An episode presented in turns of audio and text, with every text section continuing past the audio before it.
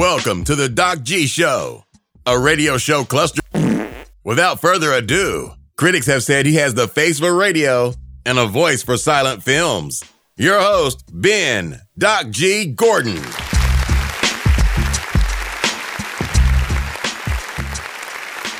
And we are on the air. Welcome to the Doc G Show. I'm your host, Doc G. With me, as always, the one, the only, Mikey Maximus, the Furnicus, telling jokes in Vegas like you don't even know. Come Wednesday, he's on our radio show. Charette. Oh, hey, what's up? We're here. We're doing Mm-hmm. it. Doc G, thank you so much for having me. Yes, yes, I, I went generic. I mailed it in a little bit on that. I mean, you know, I was like, I, I'll be honest. I almost forgot to put in the rhymes before the show, and then I was looking over my outline. I was like, "Oh crap! I don't have an intro." Nope. And I ma- I'm, mailed it in a little bit because I'm so excited about the other things. You know, I'm excited to have Yeah. you on the show, but we've got we've got some things today, Mike. We've got Awesome. yeah, yeah. We've had a good week so far. Started started off with a strong day, a great day. This past Mm-hmm. Monday, Martin Luther King Day. Yeah, True. yeah, It's a great day. yeah. A day where we celebrate a man put his life on the line for a more perfect union. A man Mm-hmm. put his line on the uh, life on the line for equality of all people. And I thought, Mike, Mm-hmm. let's get to know this man. That's what I thought. Word. I thought, Yeah. let's get to know this man. But I don't want the run of the mill stuff. You know, like he was a preacher. His birth name was Michael. Like, well, Oh. yeah, I, I, I- you didn't know that. I knew that. I didn't know was, that. I was, I was, I, I'm, I'm in on the info. Uh, also, listeners will know that we had, we did do a hot takes of history MLK several years back. So true. Um, but you know what? I was like, I want to add to that history. I want to get some tidbits that are new to every listener out there. So that's what I did. That's what I did. I got some tidbits, Mike, of the man, Cool. the myth, the legend, MLK, Martin Luther King Jr. Yes, yes. Now, uh, I'm not just going to give you these tidbits, Mike. I'm going to give you a quiz. Okay. That's, I'm going to give you a quiz. Now, uh, Mike, don't worry. Martin Luther King quiz Well, I was about to say, don't worry. on the radio. You're under no obligation to get any of these correct. Nope. I, I will say before we start, your girlfriend did tell me she would leave you if you didn't get at least one of these correct. So Oh. there is that. What? I'm I'm not sure why she said that or how she knew to contact me or that she knew that I was doing this quiz on the show, but I'm just telling you the info. That's it was Well, I don't weird. blame her. Yeah, it's very odd. Um okay. Okay, here we go. And these are multiple choice. So you you do Okay. have a fighting chance of getting at least one. All right, cool. Okay, first question. MLK was an extremely gifted student in high school, college, and graduate school. But during undergrad, he received a C in what class? Hmm. A. Biology. B. World history. C. Public speaking. Or D. Music theory. Hmm. I'm gonna go with music theory. Incorrect. Public I was gonna say- speaking. Ah, I Was- knew it. Yeah, the one you wouldn't think. The one you was- wouldn't think. Yeah. I I mean, I wonder. I wonder when I saw that, I was like, I wonder if that teacher, like, because I I would be the glory hog if I was that teacher, and people would like bring up Martin Luther King. I'd be like, you know, I gave him a C in public speaking. That was a method to motivate him. so essentially, what I'm saying is, you'd never heard of MLK if it hadn't been for my public speaking class. I'm just saying. I know how to motivate people. Nope. And you know, everybody would roll their eyes and go on. That's uh that's that's what I would do. I don't know if this teacher maybe the teacher didn't even remember. I don't know. You know who? Hey, maybe he was just not great at it. I don't know. I don't think I, th- I I would find that hard to believe. I see I've seen a lot of his speeches. They're pretty moving, you know? Yeah. Unless all of a sudden he just had a a jump after college where he's like, "Oh my god, I'm all of a sudden amazing at this. Wow, where did this Gotta come have from?" a warm up. I don't know. Could, yeah. Have to practice. Okay, second question. MLK didn't watch a lot of TV, mainly, you know, because he was busy. Didn't really have any free mm-hmm. time. But he was a big fan of one show, so much that he even let his kids stay up late to watch it. What was that show? A. The Andy Griffith Show. B. Star Trek. C. Lost in Space. Or D. The Twilight Zone. I'm gonna go with the Andy Griffith show. B. Star Trek. Ah, Star. Trek. Yeah. I didn't know it was out that soon. Yeah, he was a Trekkie, man. It's Wow. hard to imagine MLK finishing his I Have a Dream speech and throwing up an old Vulcan salute and being like, live long and prosper, you guys. like, but apparently he was big into it. It was- Nice. Yeah. Yeah.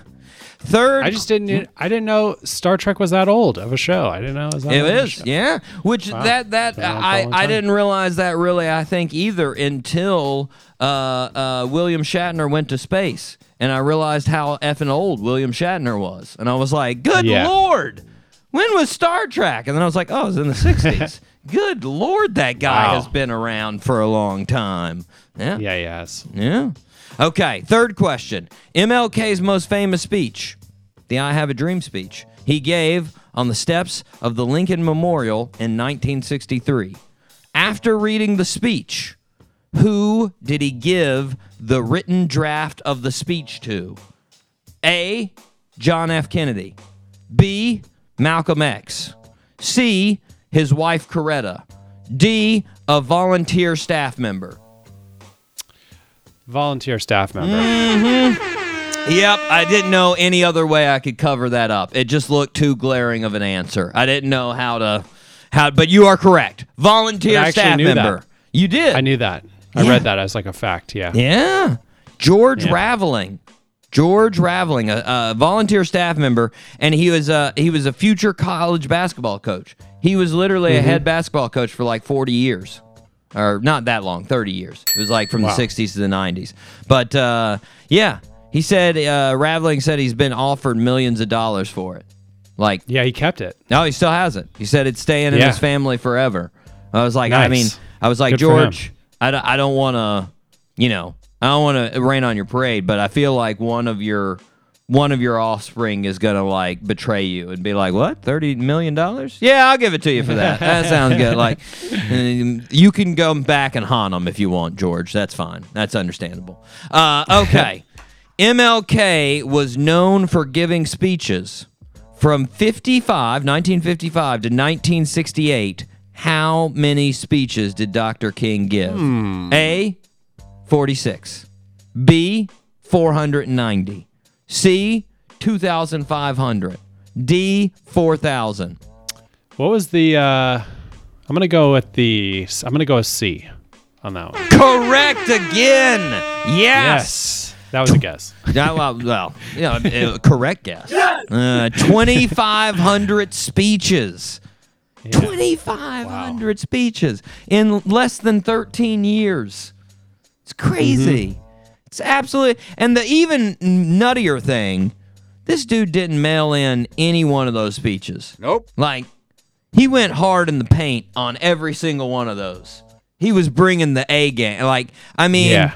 you'd think there'd be like a speech in like Frankfort, Kentucky on a Thursday morning. And he's like, ah, man, my throat's a little sore. Crowd's not really giving me the energy back.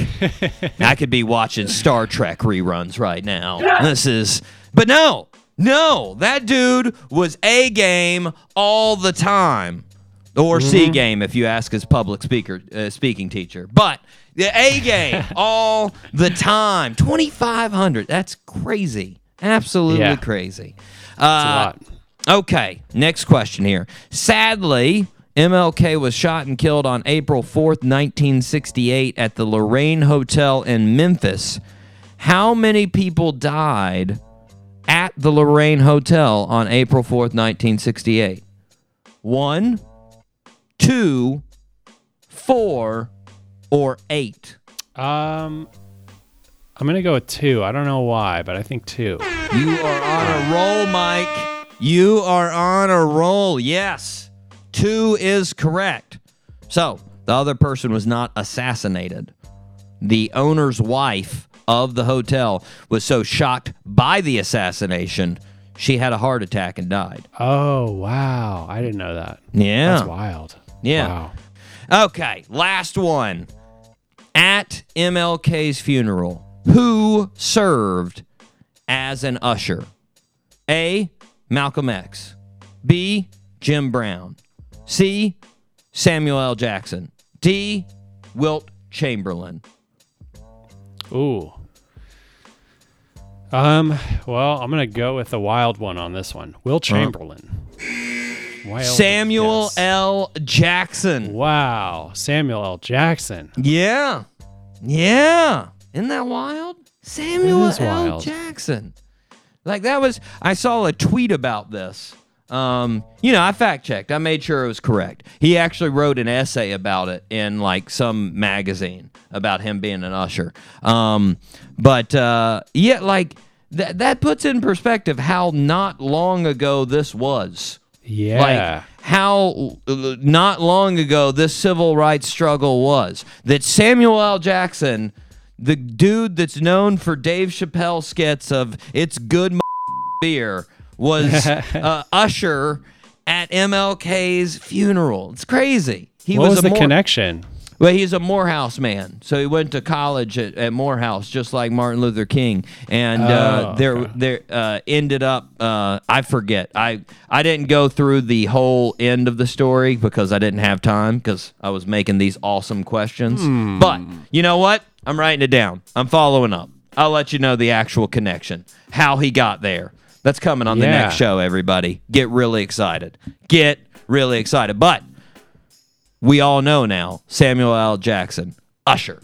He also had a pretty pretty awesome fro at that time. It's pretty good. I don't doubt Which, uh, that. Which you know, uh, I I don't think he has the ability to grow it anymore. I don't No. think I think it's pretty bald up there. Yeah. But regardless, pretty awesome movies. Uh, you know, Mm-hmm. Dad's a huge fan of him in Pulp Fiction. Big fan. Oh yeah, amazing. big fan. He's had Uh, a full life. Well, I mean, uh, full life of just movies. Good Yeah. lord, and then everything. I mean, And the guy was in too, Star like- Wars for God's sakes. Yeah. Come on, uh, Mike. Now that you know, the listeners know wild facts that you never knew about MLK, and we know your girlfriend is not leaving you. Are you ready to fire this show up? Let's fire it up. Let's do it.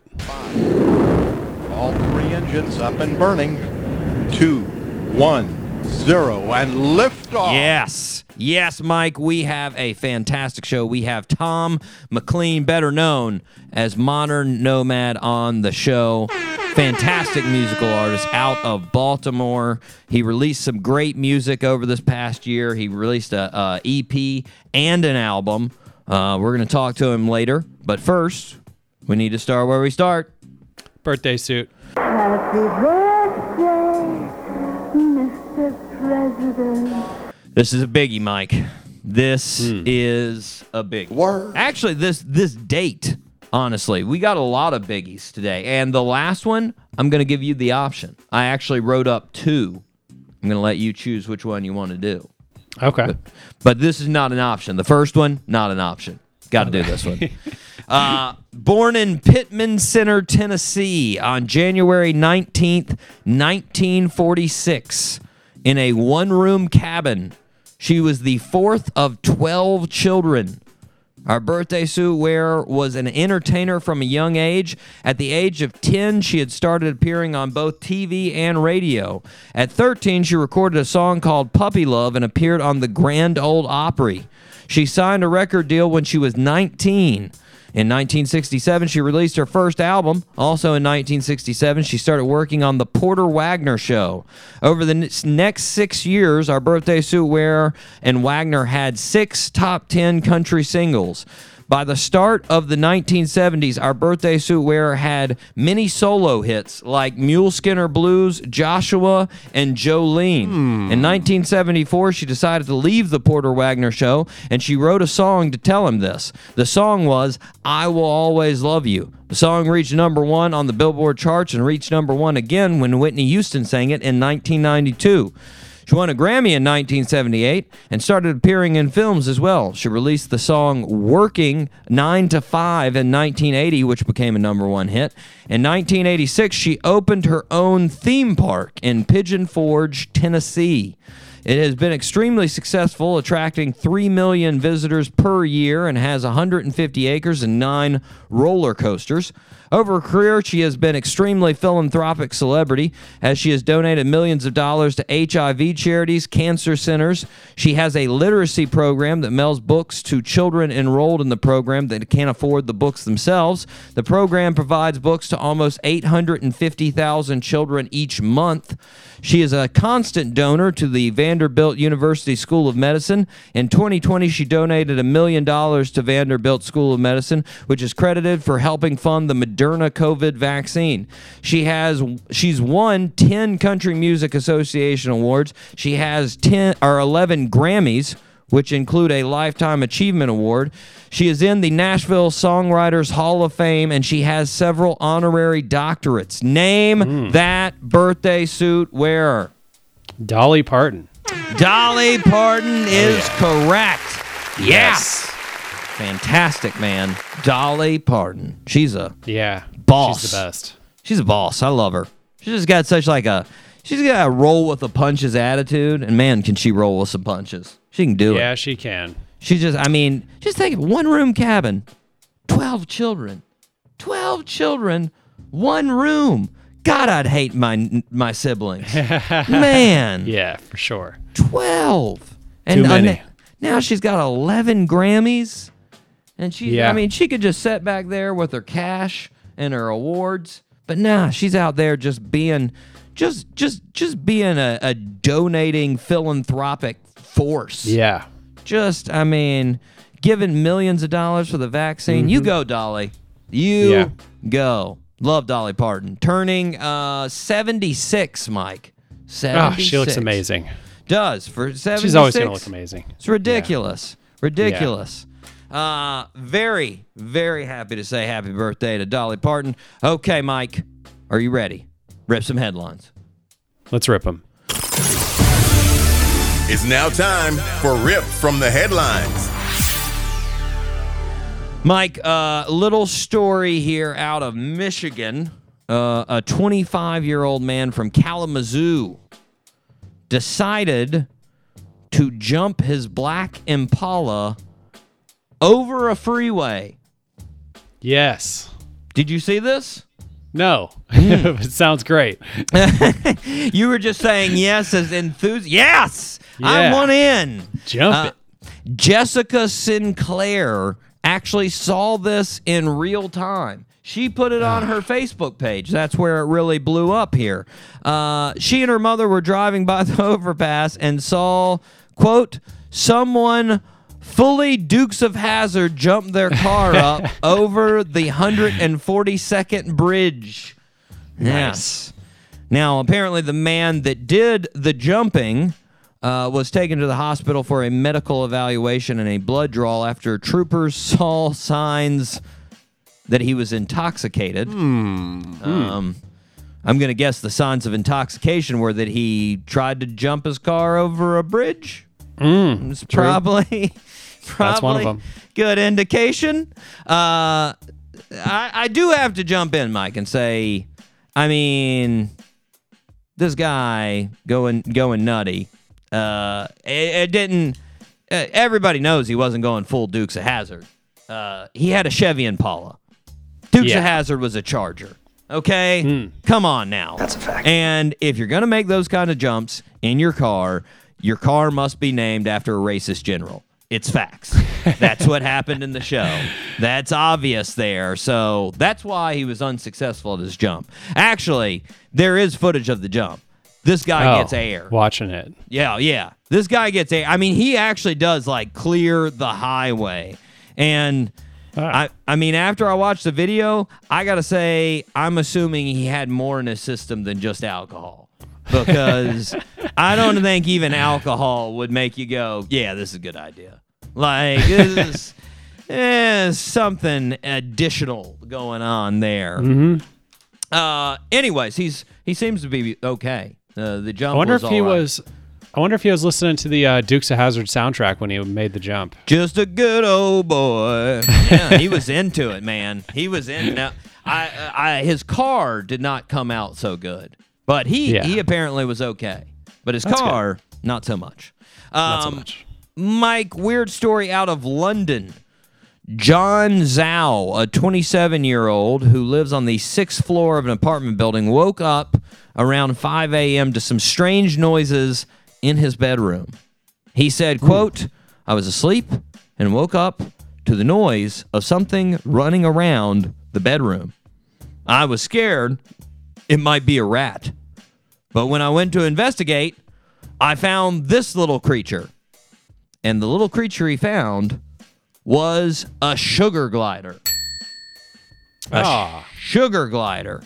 A That's awesome. marsupial from Australia. Uh, Zhao said, I didn't know it was a sugar glider, so I sent some uh, photos to friends and they helped me identify it. Really? You didn't just look it up on Google? Like, I mean, I mean, you know, I encourage Reverse image. I encourage like you know, hell, uh, asking a friend, but like, eh, I don't feel like I'd annoy a friend at seven in the morning. Like, what the hell is this? And they'd be like, Do you know it's seven in the morning? You turd. Just put it in a, a jar and figure it out later. Uh, yeah. Uh, so Zhao went on to say, quote, I left the window open to the balcony, so he must have come from uh, outside. I guess he's someone's pet and flew into my flat from theirs. Hmm. Yeah. Yeah. So John Zhao is now uh, trying to get rid of the sugar glider, you know, asking, um, you know, folks uh, around in the building and uh, uh, adjoining buildings whether or not it's theirs. Um, but the big question I have, Mike, is I looked up the temperature at at uh, at 5 a.m. in London. It was 31 degrees. Ugh. Why the f- you have your window open when it's freezing outside? What is what is John a polar bear? Like why why is that open? I mean, just saying. If I'm a detective, Mike, I'm opening an investigation here. There's something fishy going on. I don't know why he has his window open at 5 a.m. in the winter in London. Doesn't make sense to me. Waiting for Doesn't- Peter Pan. it, God, yep. Man, I guess that's it. That it was that was So London. stupid. That, no, no, that is a. I'm putting it down as possible reasons, Mike. Investigation. Peter Pan done. Um, Mike. Next story. Are you a super recognizer? No, I'm not. No. Do you know what a No. super recognizer is? Somebody who like memorizes faces their entire life. I should have known guessing. you would actually know what this was, Mike. Yes. Yes. Apparently, Based on the definition or the Well, word. Never mind. uh, yeah, I, I see what you're. Uh, the title that makes sense. recognize. Yeah. Yeah. mhm. Anyways. a super recognizer is a person that has a heightened ability to recognize faces they've seen before.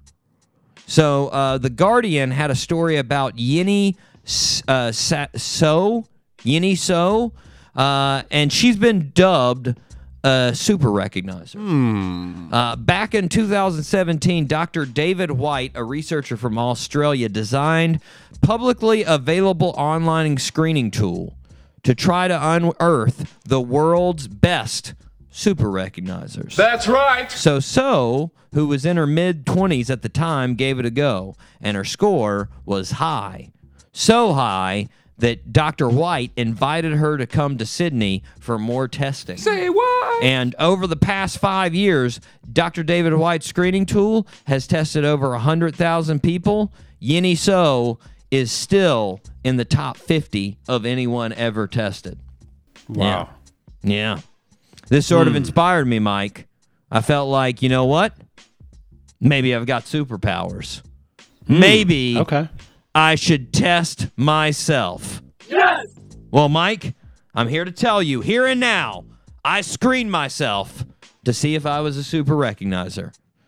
And I can safely say I am not a super recognizer. yes. Yes, I was I was in the 75th percentile. So, not great. Yeah, not How do great. they measure that? Um, so basically, you just uh, match faces. So there's like two sections. The first section is they give you, uh, the- I think it's 20, 20 different faces, and you get like five seconds to look at them. And then they show you like 20 pictures after that and say, Did you see this person? But it's not the same picture. It's very different pictures of that same person. You know, it's like from different times in their life and different angles and different lighting. There's very, and I will say, a lot of these pictures, very, very grainy. Very grainy Hmm. pictures. I was like, I mean, I, I get the gist that you're you're a super recognizer, so sh- you should be able to look through these. But I was like, come on, 2022. We can get some better pictures. That's a fact. Let's do this.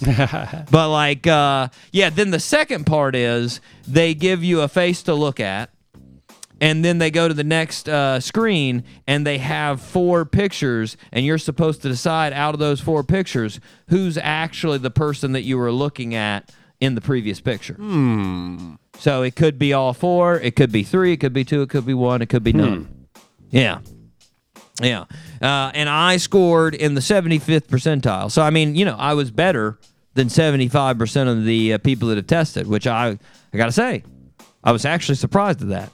I I honestly thought I would be like absolutely horrible at this game because I was back in the day when we would do this at the gym. You know, when I worked at the gym, we would find an ID. Somebody would like leave their ID in the gym, and then we'd be like, "Oh, I gotta find this person." I was absolutely horrible at that. So true. They'd be like, Ben, do you do you see this guy in the gym? And I'd be like, uh, yeah, that that's him in the corner over there. and they'd be like, Ben, that's a cardboard cutout, and it's a cardboard cutout of a woman. And I'd be like, ah, close enough. I think that's the person. Go up and give him the ID. But 70, 75th percent, I gotta say, I'm, I'm good with that. Yeah. I'm good with that. I mean, Yinny So uh, definitely kicked my. You know, Yeah. I did all right. I, I, I, know I'm, I'm fine with 75th percentile. Yeah, yeah, I'm I'm good with that. Um, Mike, next story here. You know who's worried about obesity? Hmm.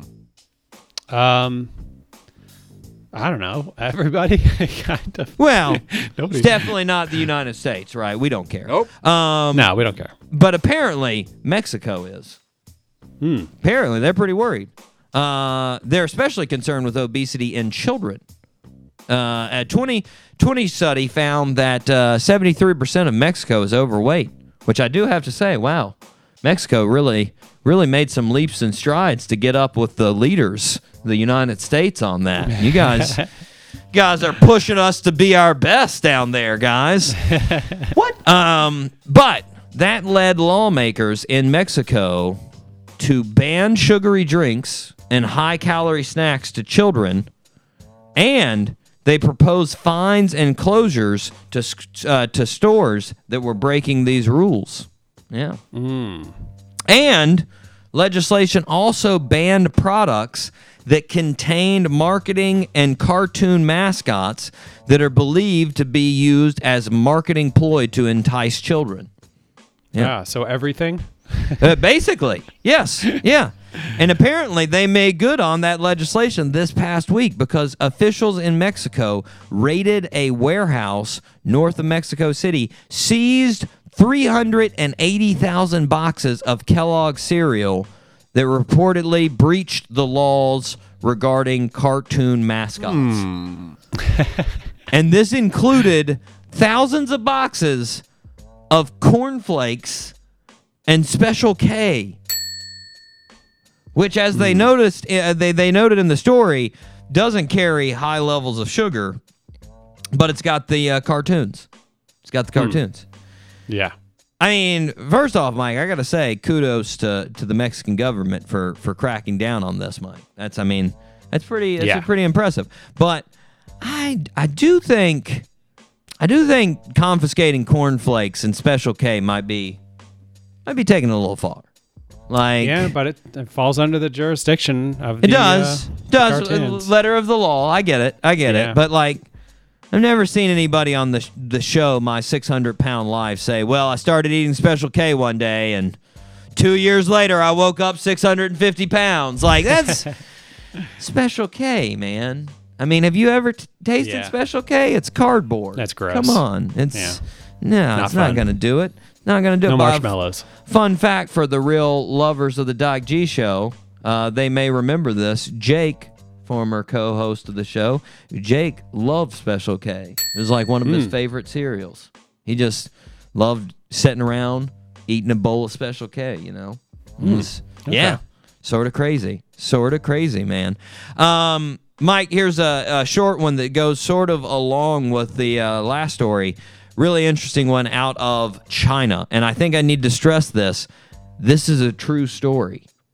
This is a true story. Uh, McDonald's is trying something new in China. They replaced some of the seats in their restaurants with stationary bikes. Hmm. Interesting. Yeah. Yeah. The company said the bikes are part of the company's Up Cycle for Good initiative, which promotes uh, sustainability. The exercise bikes generate electricity. And the company said Oh. bikes serve as a mean of helping customers stay healthier and charging their phones and other things that use use small amounts of electricity. Yeah. Yeah. But I mean, honestly, Mike, I do feel like this is sort of like a whorehouse handing out abstinence pamphlets. like, doesn't, I mean, come on. You're McDonald's. Yeah. Yeah. I mean, if a person has made their way into a McDonald's, they're knee deep in a bad decision. They're not going to turn that right into a wrong by exercising while they eat their bad decision. That's. Mm-hmm. Plus, I, I mean, talk about like the least motivating thing to exercise.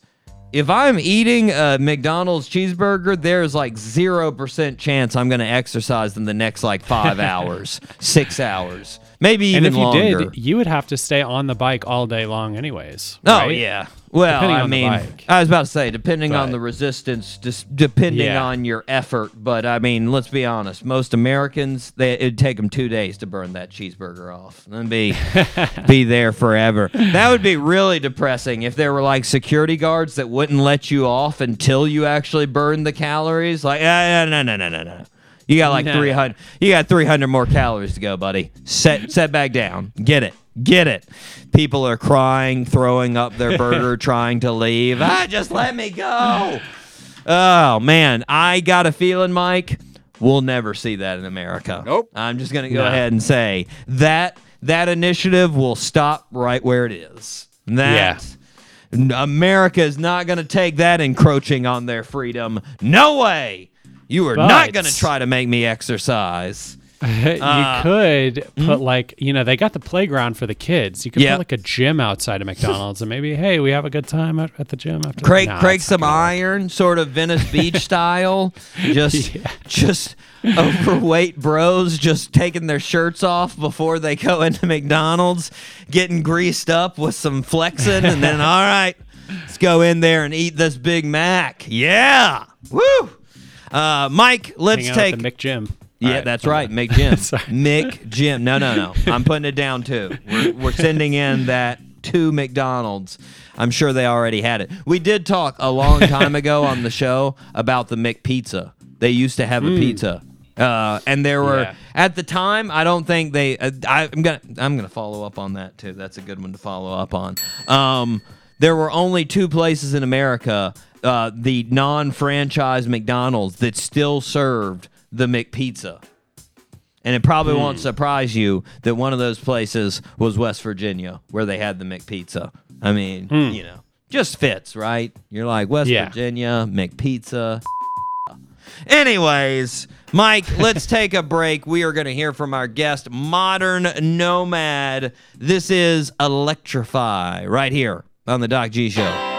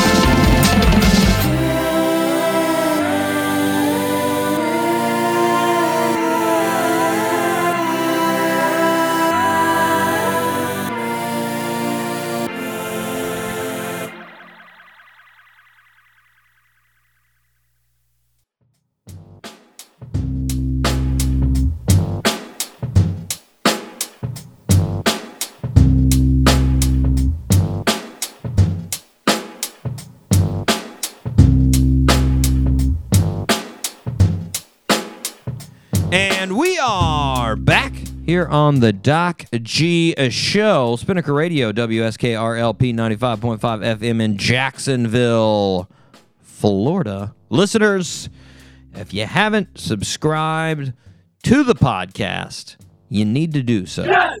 Doesn't matter where you subscribe. Nope. You can subscribe on any one of the platforms. I will get the notice.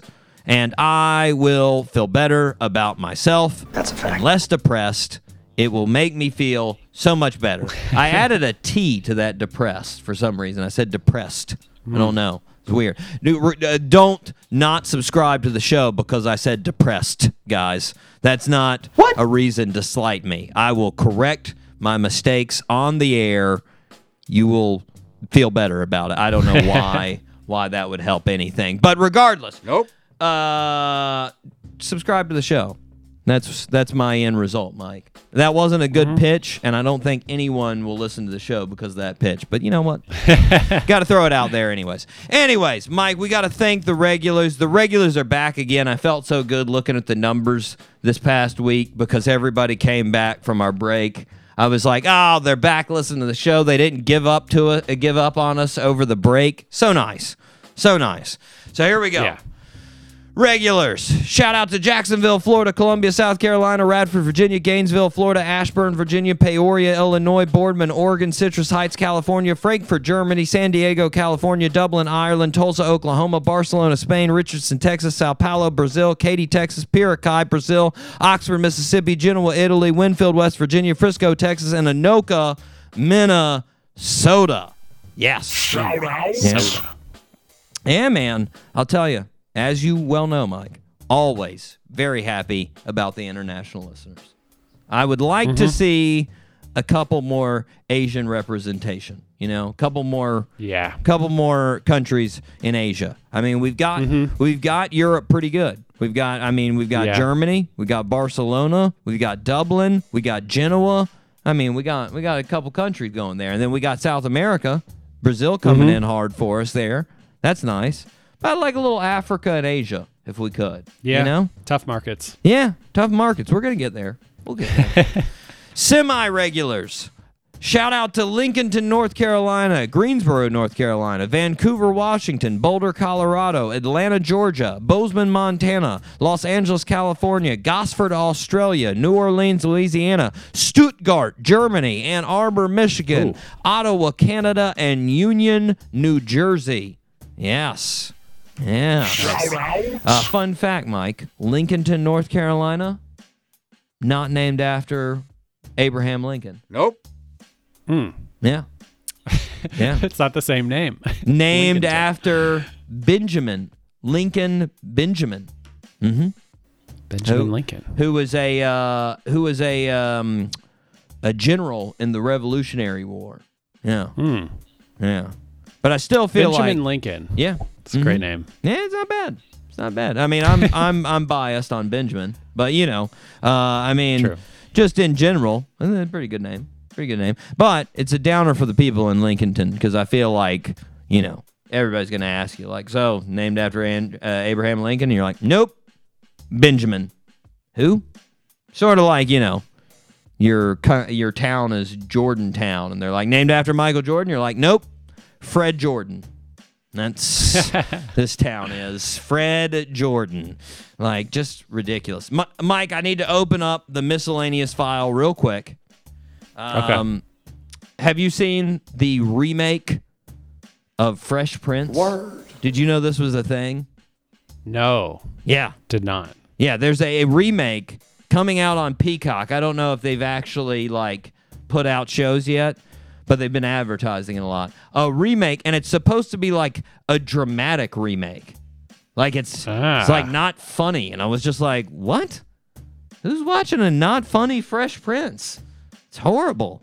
Um, but you know what? After this, I got a little bit tired of them recreating shows. I was just like going over the list. I was like, good lord, is there anything Yeah. they haven't remade? Jesus, like Saved by the Bell, Top Gun, 21 Jump Street. Like, if there's a show or a movie that was pretty successful, probably redid it. Karate Kid, they just, everything.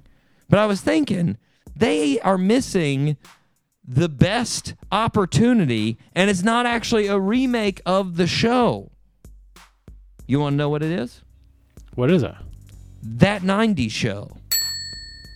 That 90s show, like that 70s show, Ah, where you have the kids of Donna and Eric from that 70s show in that 90s show. That would be amazing. Yeah. It's a great idea. No, thank you. Thank you. Uh, uh, if you're in Hollywood, go ahead and steal that uh, idea, guys. You can. I'm fine with it. And if you actually come out with that show, I'll take credit for it every single time I see it. That's. Uh, I will go back to this day on the Doc G show and say, go back and look at January 19th, 2022 show. I said that needed to be a thing.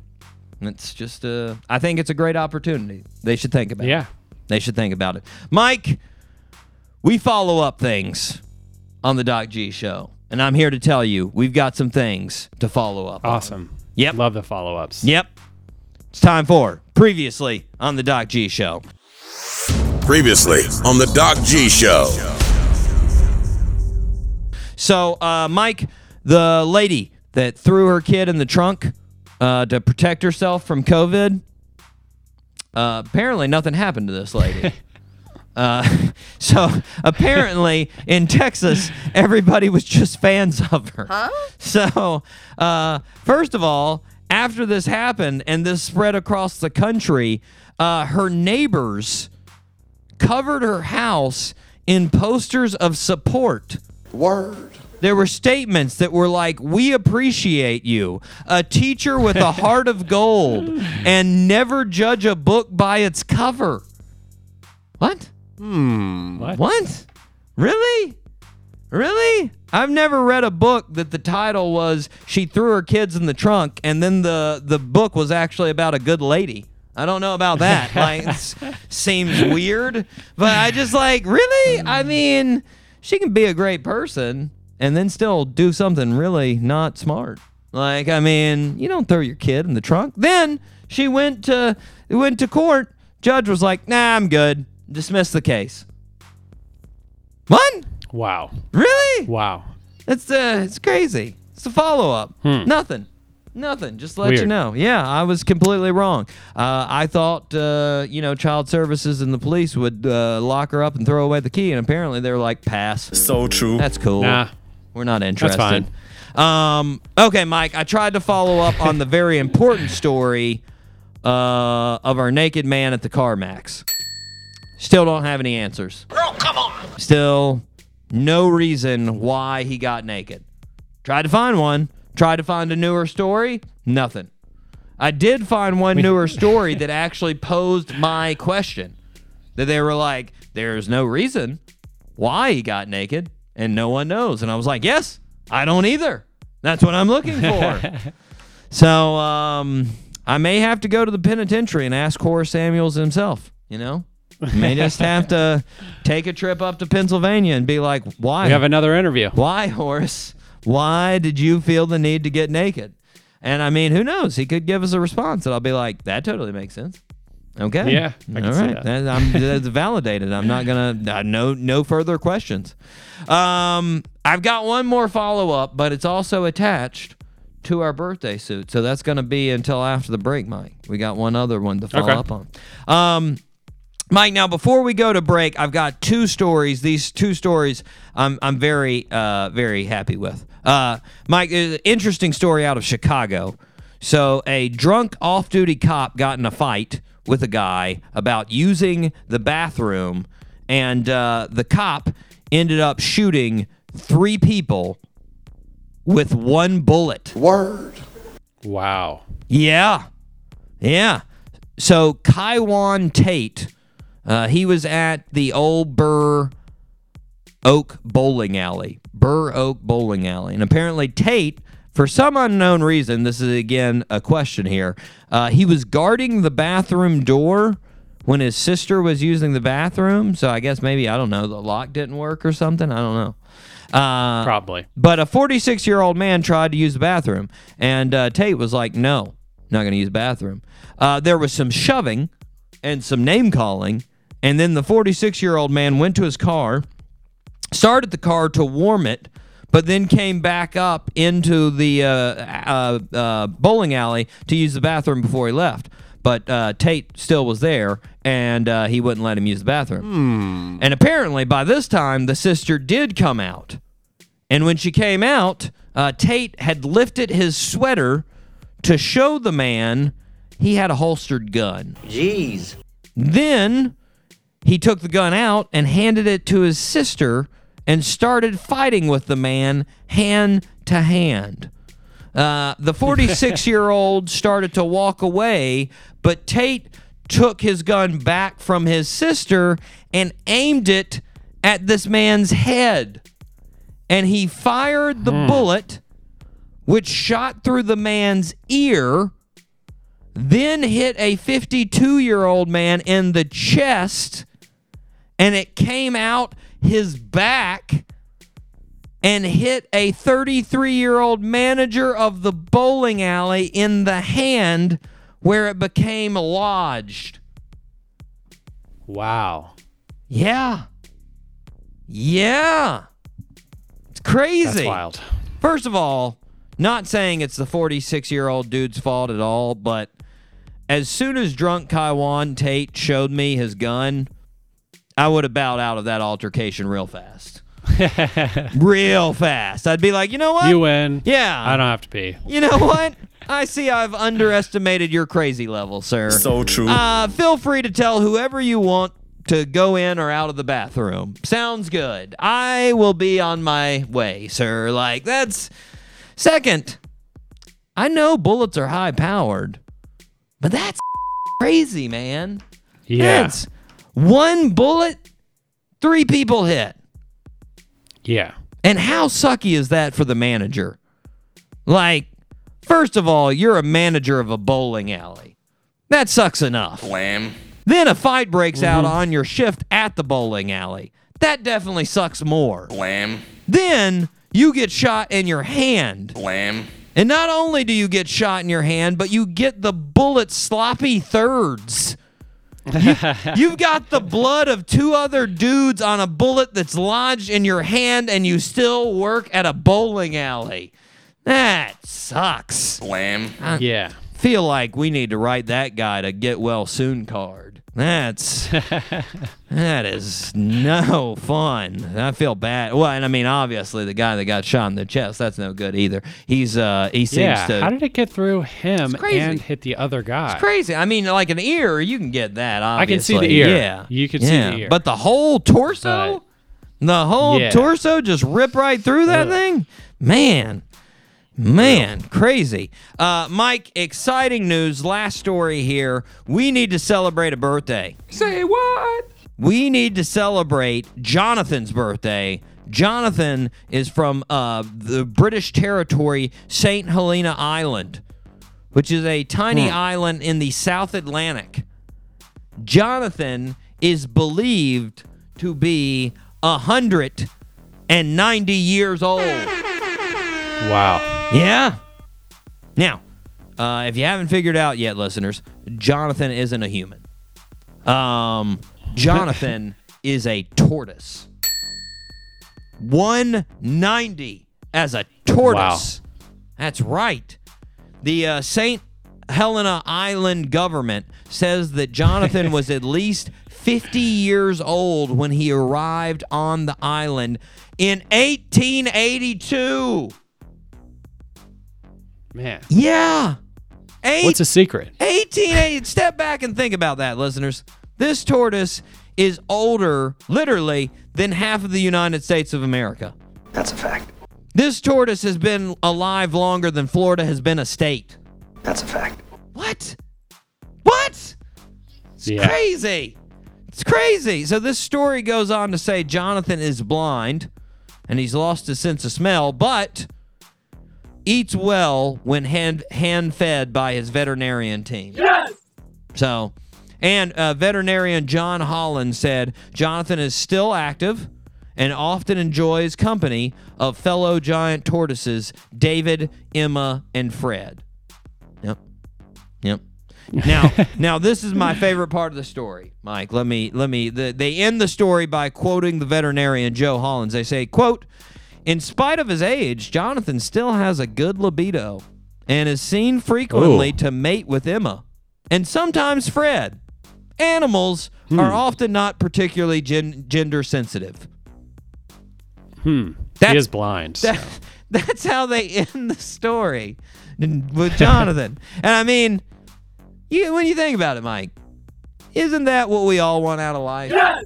I mean, live until we're 190 years old and still horny enough that we'll bone our friend Fred. Huh? For sure. Huh? Like, come on. 190, and who cares if they're in front of me? I'm going for it. That's, yeah. Shout out to Jonathan. You keep living that island life for another 190. Do it. Do it, Jonathan.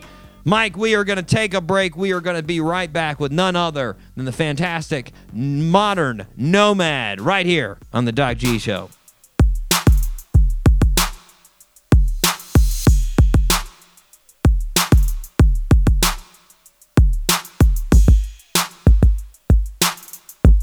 This is 95.5 Spinnaker Radio. WSKR LPFM, UNF Jacksonville.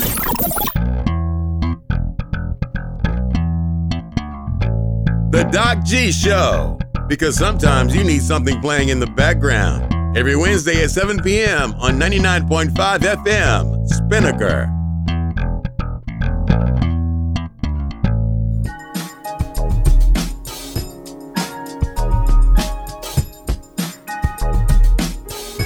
Welcome back to the show, everybody. Today we are super excited to have a songwriter and musician, fantastic Tom McLean, better known as Modern Nomad. Tom, how you doing today? Hey, what's up, Ben? I'm doing uh doing just fine. It's Yes. a little cold, here in- a little cold here in Maryland. It's about 20 degrees, but uh, just trying to trying to stay warm. Yeah.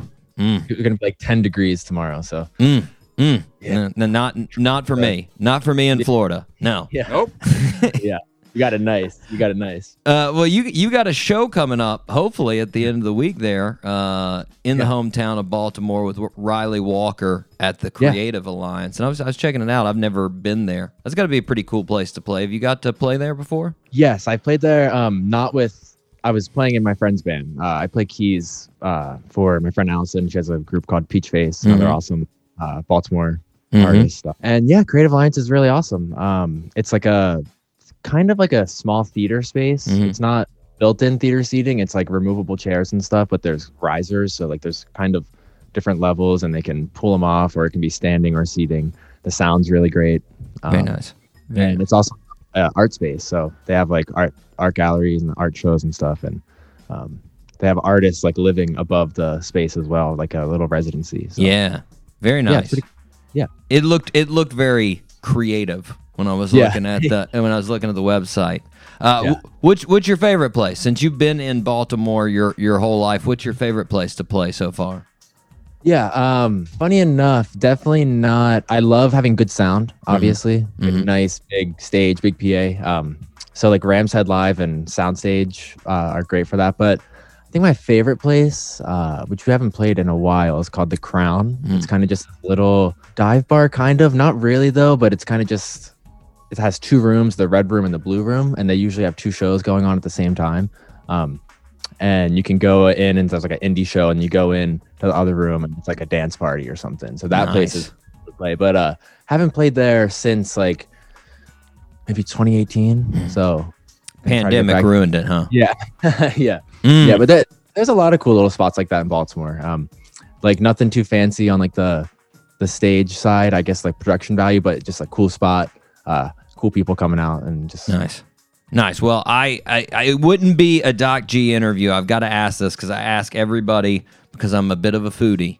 And Mm-hmm. if, if I come to Baltimore and I and I call you up and I go, Tom, I need a place to eat, man.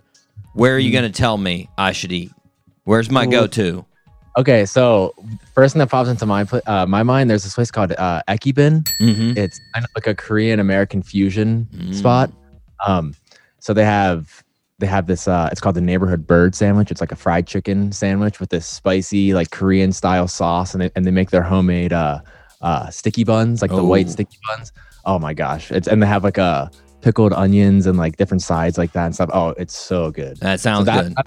Yeah, That yeah. that sounds real good. That's uh I've I've I've been to Baltimore. I grew up in Virginia, so I've been to Baltimore Oh. sometimes. Uh Yeah. and uh I, I thought of two places when I was thinking of Baltimore. I, never, I don't know if you've ever been uh, DiPasquale's uh, Italian uh, market. Okay, yeah, I, I've heard of that spot, spot. I think I haven't. I've never been though. It's killer lasagna. So good. Yeah. So good. And then and then McGurk's cheesesteak. McGurk, yeah, yeah. There's a McGurk. I think there's one in uh there's one in downtown Baltimore. Yeah. and then there's, there's also one. So I'm not in the city. I'm like 30, 40 minutes outside Yeah. of the city. But uh, there's actually a McGurk's right down the street from me. And Nice. Jamie, my my manager, uh, we go there for the cheesesteaks all the time.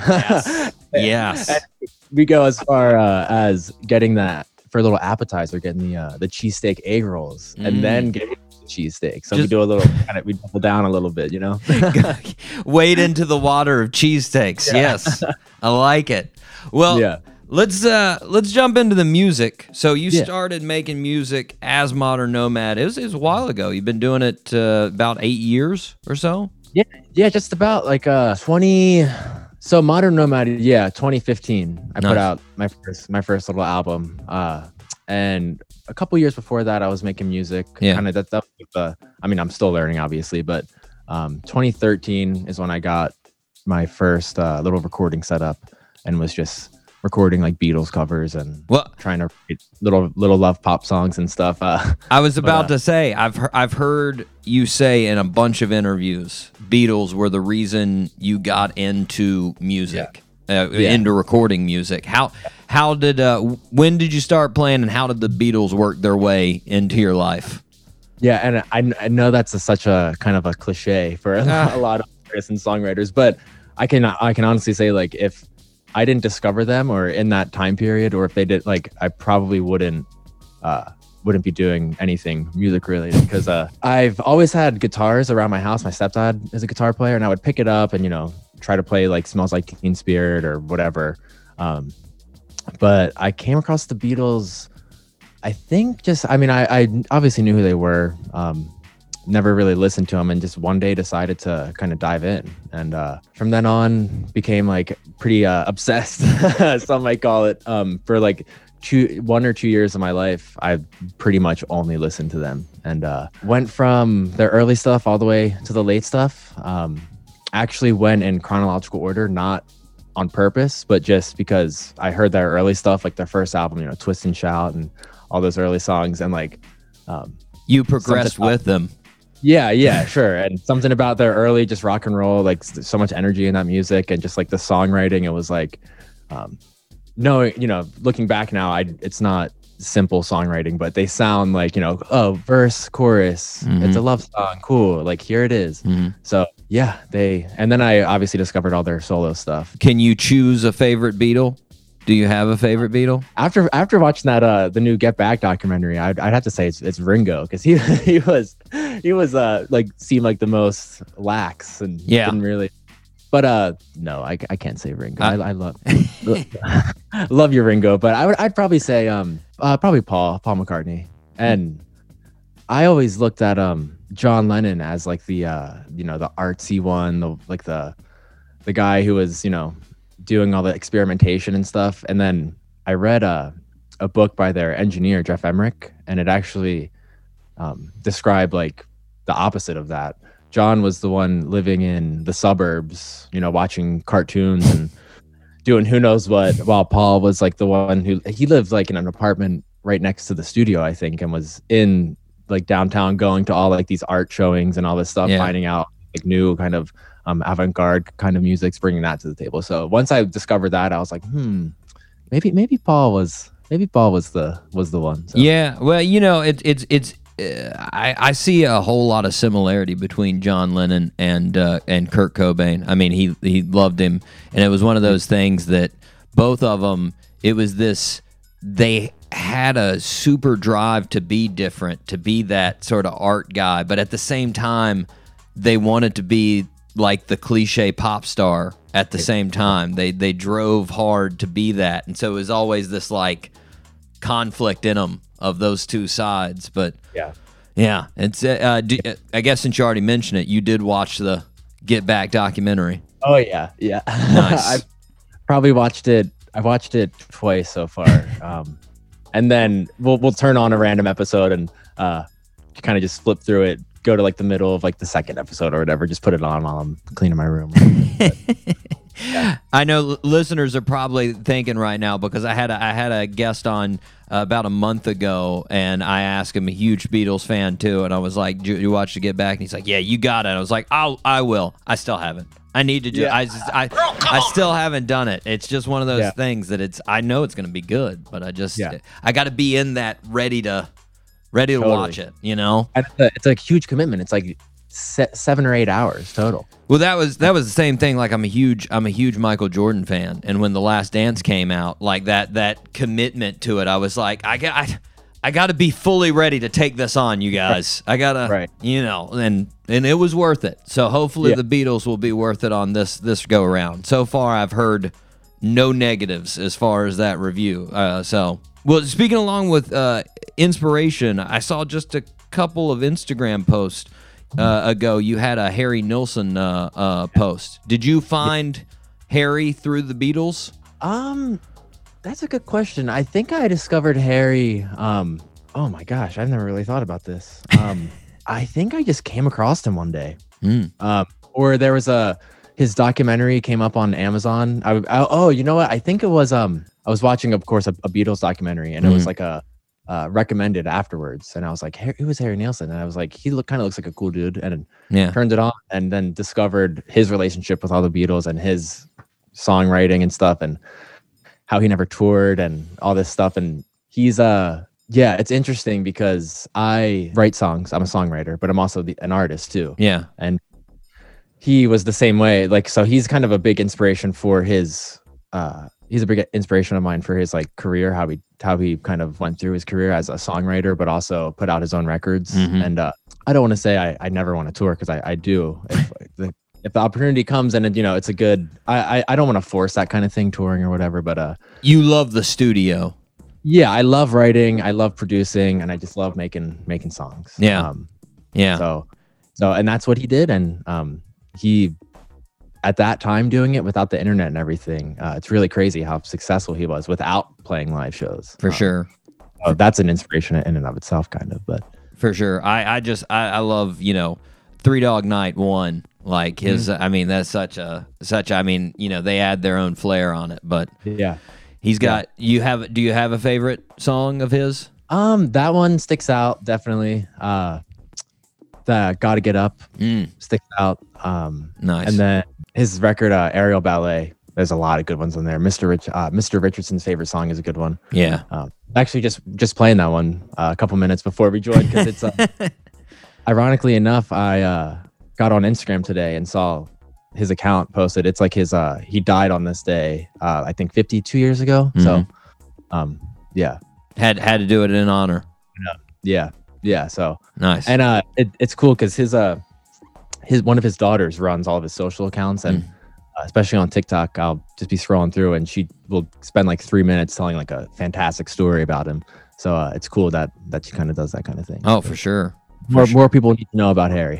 for sure for sure well uh your career like you mentioned a while back you your first album came out back in 2015 and you've had sort of three albums since then uh ep there uh what what do you think when you go back now? Because obviously a lot's happened in your career as an artist. Wh- what do you when you listen to when you listen to that first album road trip what do you think? Uh, that was, you know, like, like I said earlier, I'm still learning every every time I get on the computer and or sit down and write a song or produce or whatever. But that was the true like me not knowing anything, not knowing what, barely knowing how to like like plug a mic into an interface and getting a the right level. Um, that was me just throwing a bunch of stuff at the wall and kind of seeing what stuck. Um, me kind of just being an innocent uh songwriter artist not yeah not really knowing not knowing anything at that time and just making making songs for um the love of making songs which i still do to this day but you know the more you learn and the more you go through it you know added factors you know kind of do you still go back to some of those earlier songs and, and just go, ah, that's a, that was a cool hook, or like, oh, that was, a, Yeah. that's a cool melody? yeah, totally um and it's funny because it's either that like dang i wish i like like i could learn a thing or two from this song now uh, or i hear something and i'm just like oh, cringe just like oh like oh. but uh It's a mixed bag. Yeah, yeah, yeah, absolutely, absolutely. And it's cool because um, even now with some of the newer stuff, like uh, the last EP or, or album, Mm-hmm. like I still haven't really gone back after they have been released and sat down with them and listened now. Um, which maybe when we hang up on this, maybe I'll go do. Um, oh well, that, that that's not true. With uh, with Bardo, I listened to it on vinyl when when Gotcha. we got those in. So I did that, but uh, but it's always interesting to go back and and listen because Yeah. Let it set there. it- Yeah. yeah when you're when you're creating it in that headspace and you're listening it's completely different than you know two years when it's already out you go back and you listen and for sure.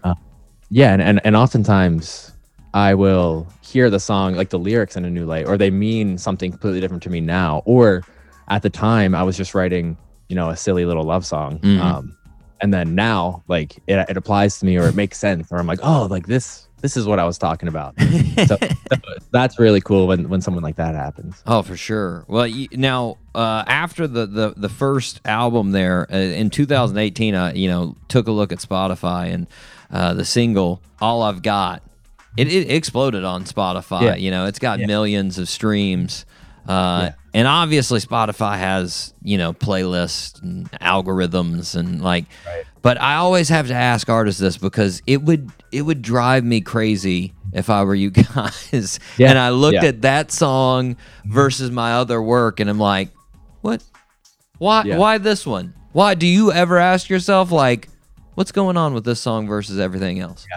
that that's if i knew the answer that then like if i knew how to dissect it in that way then that would be like you know that's Yeah. uh, that's that's the gold mine kind of but uh funny enough with that with that song that one um was just recorded in a couple of hours on my laptop uh that i just mixed it real quick put it out Did, like that song probably is one of the the ones that I've put the least thought into like before as far as like promotion or um Yeah. it- the song felt good. I thought it sounded good. I put it out. Yeah. Um, and then, of course, you know, when something like that happens, you're like, well, what, like, what does that have that this one doesn't? right. And like you said, the Spotify algorithm and all that stuff is probably the answer, but um, that's another piece that can be frustrating. Yeah, It's like, you know, I put out a song now and I'm like, this song to me is, you know, 10 times quote better, you know, that's Mm. all relative anyway. But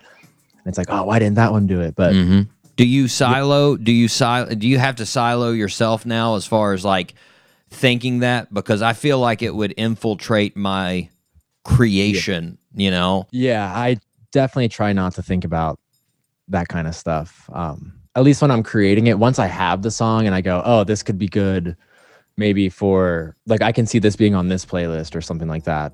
That's Mhm. one thing. But when you're actually making it, I try to stay completely um, objective and just kind of Yeah. try not to think about anything else, which these days is getting a little harder because you have all like, especially with like TikTok now and stuff too. Oh Um, yeah. that's a whole yeah. Um, been getting into that a little bit, but um, It's guess, like- wild. It's it's yeah, I just want to make songs.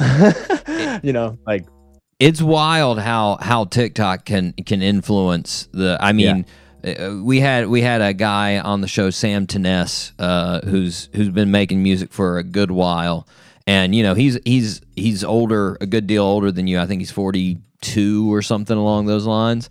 Um, but he, you know, he never like he has a TikTok. He was like, yeah, I got a TikTok. I've got like three posts on it, and he, he like one of his songs, "Play with Fire." got on TikTok and you know it became one of the songs that people were using for creating these videos and all of a sudden he said he was like my streaming started coming in and I was like getting like 600,000 streams on that song a day and I'm like where's this coming yeah. from what is going on Right. you know so it's it's it is definitely wild how that can happen yeah. um And it's crazy. Last thing about TikTok. Oh my gosh. Um, the you see, I'll see like a, an artist who is promoting a song, and or if it blows up on TikTok, and then they post a video like playing our first show this weekend. So it's like reverse, even more reverse with like the TikTok thing. It's like, you know, you have a song blow up and then you do everything else versus like you do everything and then one of your songs th- does well and you already have all this stuff in Mhm. the bag to excel. Um, Well, that's you know we we had we had a group uh, on the the show that sort of got their popularity from TikTok, and that's what I asked them because they've got like five million followers on TikTok, but then Wow. their Spotify is like, you know, like. 40,000 50 it, it's it's it's a good it's a, it's a good following but it's not Yeah. anywhere Right. close to that tick and I was like does that annoy you guys because it annoyed me i'd be on tiktok like hey we're artists go check out our music that's what we're doing so it's it's got to be tough as the artist just to right. balance that with your creativity Yeah. Yeah. well so you released like we mentioned you, you had an ep and an album this year all in 2021 you had bardo come out in may and you had uh, there it is there you are in october uh, just a couple of months ago I, i'm gonna guess the the pandemic gave you more time to write Yeah. More No. time to write, record, uh, be by myself. Um, and yeah, I mean, that's pretty much, pretty much spot on. I just had a lot of time. Uh, uh, a lot of the Bardo stuff was some of those songs I actually started maybe a little before the pandemic and then finished them off and then completed it, made the EP and then the album. Uh, I guess I guess all those songs you can put into one pool, Mhm. and then I decided to finish the Bardo ones first. You know, picked picked uh, picked and choose um, which ones I felt could live together nicely on a project, um, and then did the same thing for for the album. Um, but yeah, pretty much had a, a lot of time to write, record.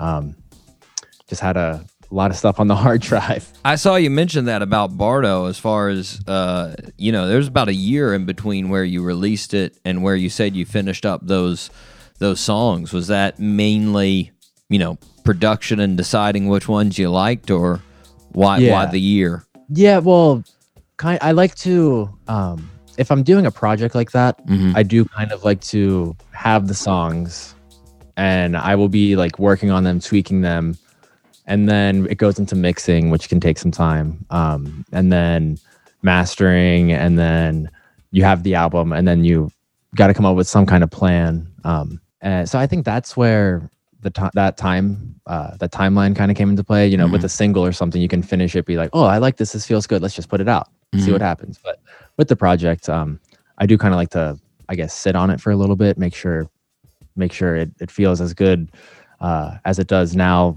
and you know four months down the line For Um, sure. so yeah For sure. Now, uh, you, you mentioned it a little bit earlier. I noticed though over 2021, once you started playing shows again, you did have several shows with Peach Face there uh, that you you you were playing with her. Uh, Yeah. How how long have you been playing? You know, playing keys with her, and and and how did you start playing? Yeah, um, Allison is a one of a great friend of mine, um, and she was usually her live set would be her. Um, she does this really cool thing where she does live looping vocal loops. So she has a loop pedal that she loops her vocals and builds kind of the track that way, and then has like a guitar player play with her, or she plays the backing tracks with like a live bass guitar. Um, but she got the chance to play Firefly Music Festival in uh, Delaware, which is uh, one of the one of the big festivals. Yeah. Um, and she was like, "I want a full band to do this." So probably back in the show was September, maybe May or June uh, last year.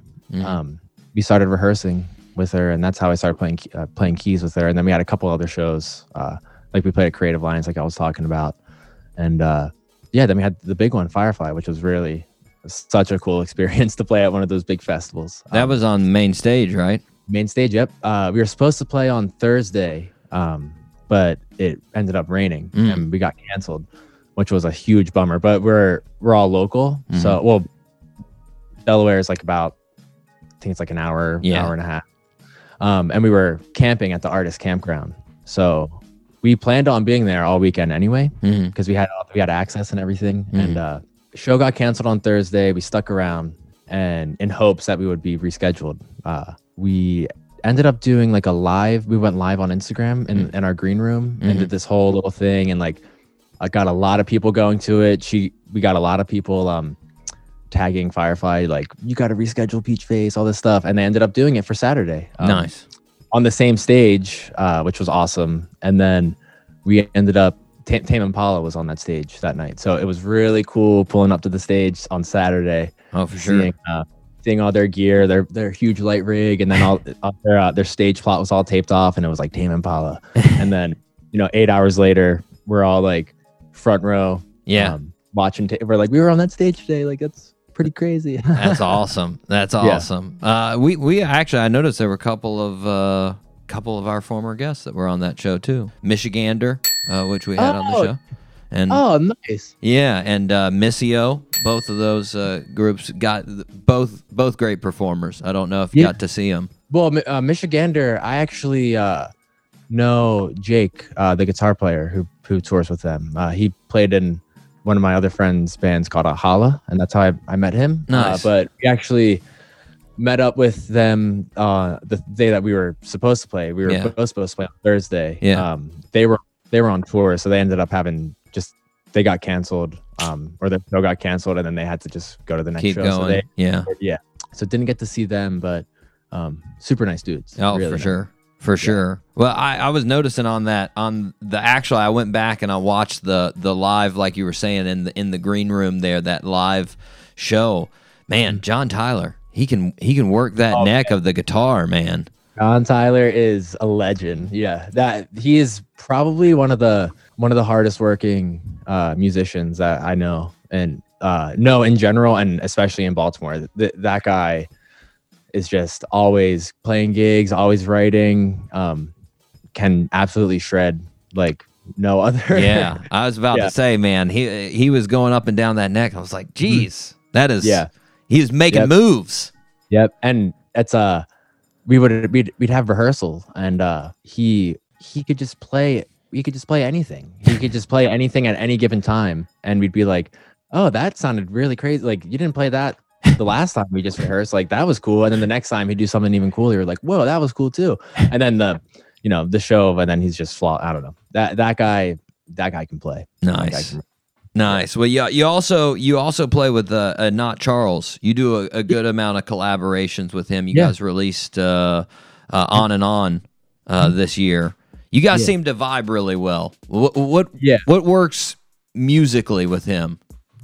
So uh, he's one of my best friends uh, at this point. Um, and the first time we hung out um, and just met, we made our song called One Night. Mm-hmm. Um, kind of the same thing uh, with All I've Got, how um, made the song, felt good, put it out, and it like did did pretty well. Um, and yeah, we just work really, really well together. I don't even know, can't really put a finger on like why or what it is, but we're both. He'll come over and we'll just sit down. Um, he's really good at guitar, so he can just play like every chord on the guitar. Um, and I'll just play a little progression and I'll be like, oh, here, let me patch you in. Let's record it. This BPM good, cool.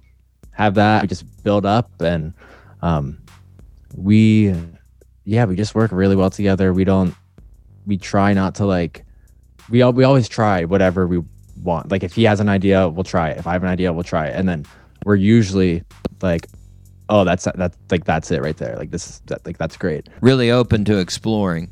Yeah, and just hanging out, making tunes, and and like we both have similar tastes. Um, he we both have a little different skill sets. He's like a real he can sit down and make like the coolest beat or eight bar, sixteen bar loop, super groovy, super cool, and he can sit down and do that in like an hour. Versus me, I li- like.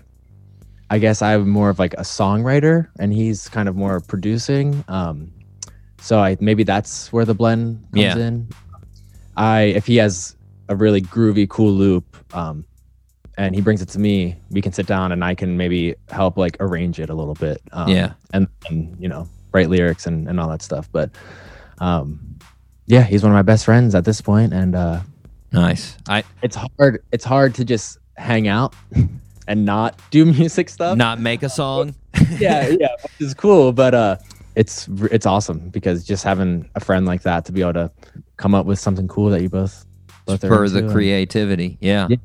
Yeah. I couldn't help I couldn't help but notice uh you guys had a video on YouTube there over the summer where you guys attempted the Happy Meal challenge. Sweet. I Now this is where you eat a Happy Meal as fast as you can.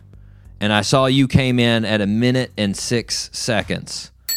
I uh, I was disappointed in myself. I, I I was talking a big game. I was talking a big game. We actually had the world record holder of the Happy Meal challenge on our show. No way, Mr. Oh, Matt Stoney. Mr. Matt Stoney came on the show 15.22 seconds. Fifteen. Mm-hmm. Mm-hmm. Holy wow! Yeah. I'm speechless. Yeah. that's that's insane. He he uh he can consume some food. That's for sure. That's for sure. His name sounds familiar. Did he do a? He did the he did the uh, Coney Island hot dog. You know, he did uh he beat he beat Chestnut in 2013, 14, one of those years. Uh, he went on a tear and he just won like all kinds. But now now he's just like a YouTube legend. He eats all kinds of just crazy things. He's he's just it's it's insane. But I, if you're looking for another wild ride like the Happy Meal challenge, when he came on our show, I did the uh, 500 gram broccoli challenge. That's it's 1.1 pounds of raw broccoli as fast as you can eat it. Uh, I was gonna say raw too. Oh my gosh. yeah, it took me it took me 21 minutes. He ate it. Yeah. he he ate it in six minutes. Uh, Six minutes. yeah, Holy! It t- just just like the the raw broth, like it just takes long to, Oh. to eat anyway. Oh, your like- jaw's sore for yeah. like two days was- afterwards. I was gonna say I have a I have the TMJ. Oh so no! Oh no! I- So I'll eat like three pieces of raw broccoli and be like be done for. Be done. I, I've definitely I've had my bouts. It's come and gone with TMJ with me, so I, I I can I can sympathize. My mom has it really bad. She she gets irritated all the time with it, but uh, not him. He can consume.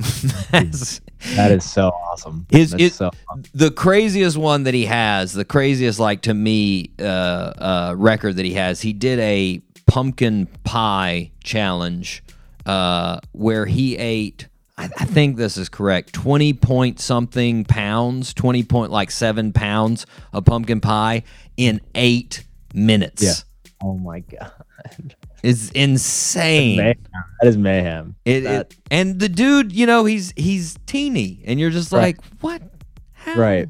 Right. Like I, I can eat fast. Like people always say, like my girlfriend would be like, I didn't even I looked away for one second and it's gone. But when you start talking 20 pounds, a pound, like that is when like I can eat fast, but I get full. Like, Yeah. I get, Yeah. I The Happy Meal's good for you. That's just Yeah, that's it. right. That's it. Right. Well, uh, now that I've curved it completely on competition eating, let's get back to uh, music. There, uh, there it is. There you are. Came out just a couple of months ago. There in October. Uh, tell us about this album, creation album. What what's going on with it? So that one, um, I just brought up my girlfriend. Uh, Mhm. She, we started dating l- a year and a half ago. Mhm. Um, and we were together, and then she went away to um, college. So she, we were doing long distance. Um, so there's a lot of songs in there that have the theme of a, you know, long distance relationship or just Mhm. um, kind of a love song in that way. Um, yeah. a lot of those songs were inspired um, about and recorded, you know, late night when, you know, not to sound a little cheesy, but you know, she goes to sleep and I'm by myself, just like, all right, well, I'm, I'll write a song now, and then it always ends up being about about that. So, yeah. uh, and there it is. There you are. Uh, that kind of means, uh, or voila. When you say voila, um, that's like the definition of it. And uh, funny enough, um, the Beatles, the Revolver album, they Mhm. were going to call it voila. I remember reading somewhere, um, and they ended up not. And that's always stuck in the back of my my brain. And uh, when I looked up voila, I saw the definition, and my manager and I, um, Jamie, always whenever something happens or we are we probably the phrase that we've said the most to each other is there it is like there it is hmm so it kind of just made sense uh and it just sounds sounds good and uh yeah Sure. there it is there you are um kind of just like giving it out putting it out there there it is um voila um Well, for listeners who haven't listened to Modern Nomad uh, and want to jump into this album, what song do you want them to hear first? Like, I mean, obviously you got the first song on the album, but Yeah. like, what what what are you excited about? Um, probably the song "I Want You to Stay," which is funny enough the, the last song on the album. Um, that one I am probably most proud of the arranging and the the songwriting on that one. Um, nice.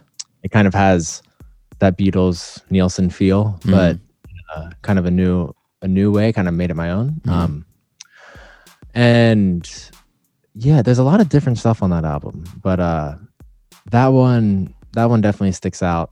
And then for fan, you know, if you don't really, if you're not into like the Beatles or that style of music, then the song uh, "Get a Little Closer," Mhm. that one more of kind of just like a vibey indie kind of song. Um, Nice.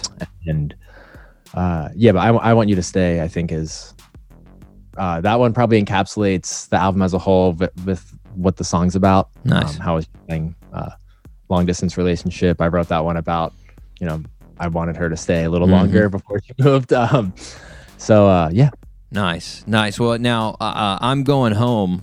Uh, Good groove. Uh, Thank you. It's uh, it's uh, one of the singles you you you released a video on it, and uh, video real cool. Uh, I Thank think your uh, your girlfriend filmed it, right? Yeah, yeah. She's uh she's helped me with all the videos from. Think the first one we did together was um I knew it'd end up this way. That was a single I put out in 2020. Um, she she's a great photographer. Mhm. Um, and I was like, hey, you're really great at taking photos. You have the eye. Like, let's try to do um let's try to do a video. And she did. it. I do all the editing um and that stuff, but together we kind of come up with the idea and film it and um That one was on stuff. Real Deal Film, right? Yeah, the I'm going home was Super 8. So Nice. one, yeah, we were on a family vacation um, with her family actually in North Carolina, and we went to uh, Jockey's Ridge State Park, Mhm. which is Nag's Head. yeah, I think that's one of the largest like dunes on the East Coast. Um, Place was so cool, um, and I got some uh, an interesting little outfit from the thrift store uh, before we left, and um, her sister, her little sister, um, is in it too. She's kind of like the the Desert Fever, uh, the Desert Dream Yeah. uh, antagonist in the video. Um, and uh, yeah, we just went there. We didn't really have a plan for that. We had the Super 8. Um, so the fil- like the Super 8 in and of itself is kind of gives it the a vibe. Yeah. um, on film. So I knew I had I knew it was gonna look cool. Um, and then the location was place is beautiful, so I was like, it's gonna look cool.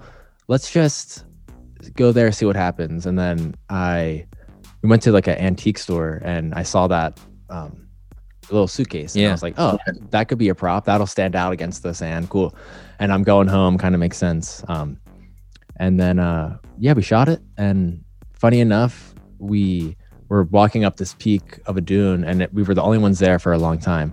And then we just see a group of about like a hundred hang gliders walking walking through, and we're just at the top, like looking ridiculous. Yeah. Um, and we probably like they're probably like where like like am I dreaming? Like what? There's a dude wearing like Was your weird outfit. girlfriend's sister still there in the underwear?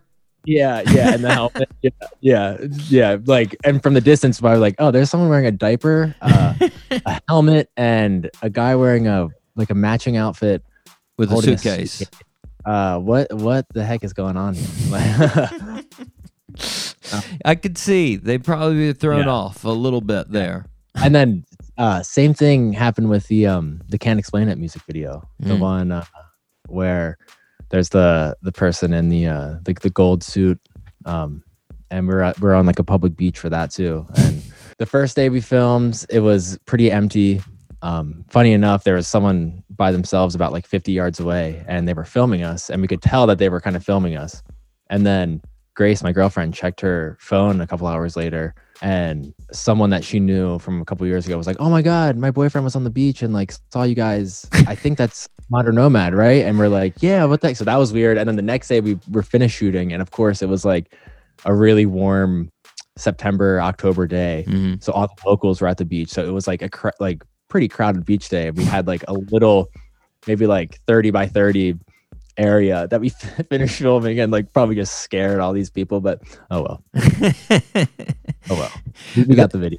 The the sand dunes look th- those look wild and the i mean it is it's crazy to think because of how like you said biggest sand dunes on the east coast it just looks so out of place. It does like Yeah. i mean in most of those films you catch like one part where you actually have the water in the background but the rest of it is just you're like that in the sahara where is that like, right right it's, yeah it's wild. Well, I do have to add one curveball on the the album, and this will Yeah. probably make no sense to anybody else. Uh, but your cover art for the Yeah. album, the first time I saw it, I, it was mm-hmm. one of those things. I was like, "Who does that remind me of? Who is that?" Mm-hmm. And it was one of those that mm-hmm. I kept thinking about it, and I realized it's Joe Walsh from the Okay. Eagles yeah but it's a very particular time frame of Joe Walsh. Not like Okay. 70s Joe Walsh. In the mid 90s, they were rehearsing for MTV special, and if you watch the like Eagles documentary, oh there's gosh. one place where his hair is like yours on the album, and he's got similar glasses, and he's even in one of the like in the sort of freeze frame. He's in the same position as you, and oh I was like, "That's it." That's, it. it. So that's so funny if if uh, I'm I'm gonna post a picture on Instagram, you need to weigh in. Tell me if it's uh, tell me Yeah. if if I am close or I'm just way off. Sometimes no yeah sometimes I feel like I like I'm like that looks exactly you know those times where you're like that's exactly it, and then everybody else is like no, what do you know? It's not there. What is so? I don't know if it's just me on this one. I'm gonna have to post it and ask you. That's yeah it's uh, but that's what after that I was just like I kept on seeing. it. I was like that's I can't. I got I got I got to say it. that's funny man. Yeah. What- that uh i actually had a a cover like, a different uh, piece of art for the cover that my, my guy my friend george did. He's done a lot of my my art um, and grace and i did a photo shoot and that was one of them and she sent it to me in square form kind of like that. Yeah. and for some reason i was just like nope like that, That that's works. it right? It just felt right and then i had a, a bunch of other photos from that shoot that i was like those would be great for like press photos and stuff and i was just like when she sent me the photo i was just like this reminds me of something that i would come across at like a thrift store vinyl selection and pick it up and just be like this just looks like kind of like a classic record kind of thing um And and, I- so I, I just had that in mind and i was just like just went with that And it works with the, the you know, voila. There it is. There you are. Yeah, Uh-huh. right. Yeah, No. just hmm Well, last question since it's the start of 2022. What's the what's the aspirations for Modern Nomad in 2022? What are you looking to do? So um, hopefully uh, start playing playing some more shows. I know things are getting postponed now again, um, but hopefully, hopefully in the coming months and maybe towards the middle end of the year, we'll be able to play some more shows. Um, nice. So definitely do that. I'm always recording. Um, I plan on putting out a couple singles in the next couple of months. Um, Nice.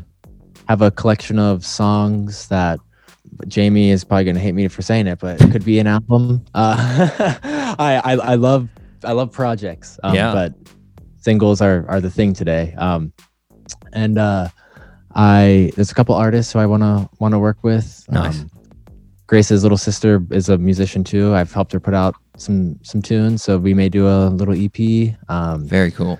and hopefully, yeah, just collab and write with write with some artists and just make some great music. Maybe a little bit more peach face, uh, uh, not Oh, Charles stuff. Oh yeah, yeah, yeah, yeah. she's uh, pu- I think it's public knowledge. Yeah. Um, she's they're working on an album, hmm so um, maybe maybe get get in there somehow. um, Work your And, way into uh, the album. I like it. yeah, yeah. Play play some shows with uh, Peach Face, hopefully. And yeah, not Charles and I. We have a song um in the pipeline that's completely done, so that'll be coming out soon. Very Um, nice. Very nice. Yeah, well, make music, do some videos, and see what happens. sounds like it's going to be exciting 2022. Yeah. Awesome. Tom, I want to thank you for coming on the show today, man. It's been a pleasure. Yeah, thank you, Ben. Yeah, great meeting. Yeah. Listeners, you can check out all things Modern Nomad at modernnomadmusic.com. You can follow him on social media at Modern Nomad. Right now, let's take a listen to I want to I want you to stay right here on the Doc G show. Sweet. this morning with the sun looking into my eyes. Do you wanna know something?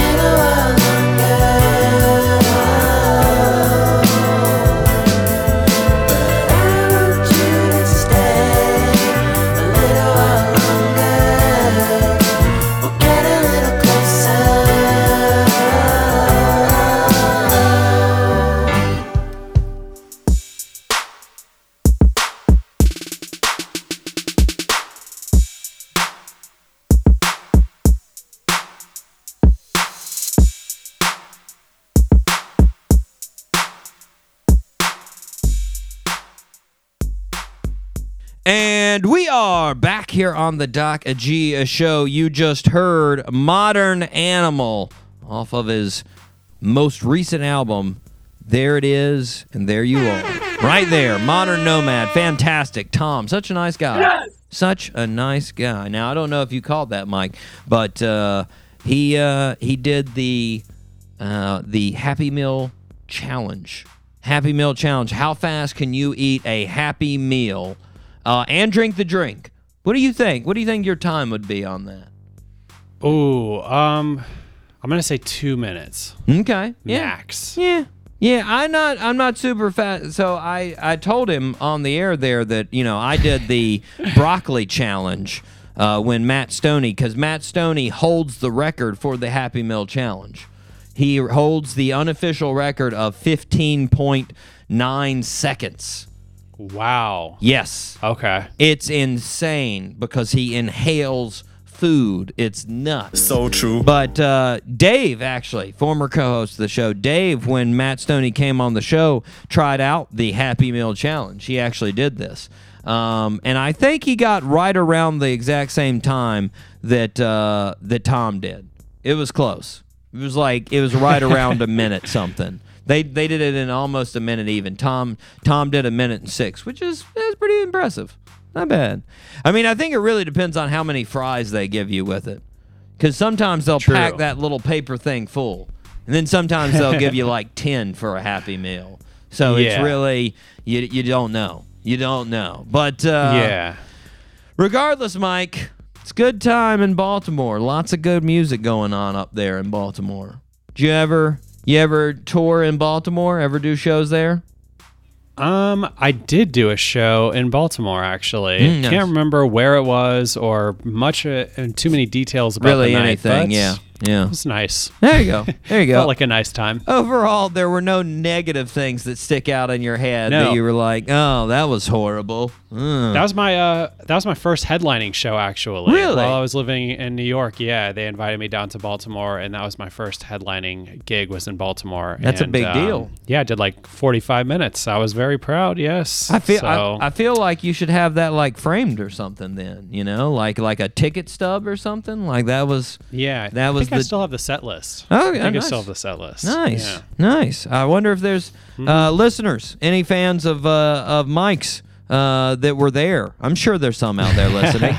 Send us some video footage of this. We need some. Yeah. We need some first headlining show info. Um, Ugh. It's good times. Good times in Baltimore. I Yeah. uh, did not have anything that fun in Baltimore. Uh, I've just gone to conferences in Baltimore, so it's much less fun. Hmm. It's a good conference place, maybe. It is oh, it, it- yeah, around the harbor. You know, that's uh, that's always historically like if you're uh, if you're a visitor, they're like stay in the harbor.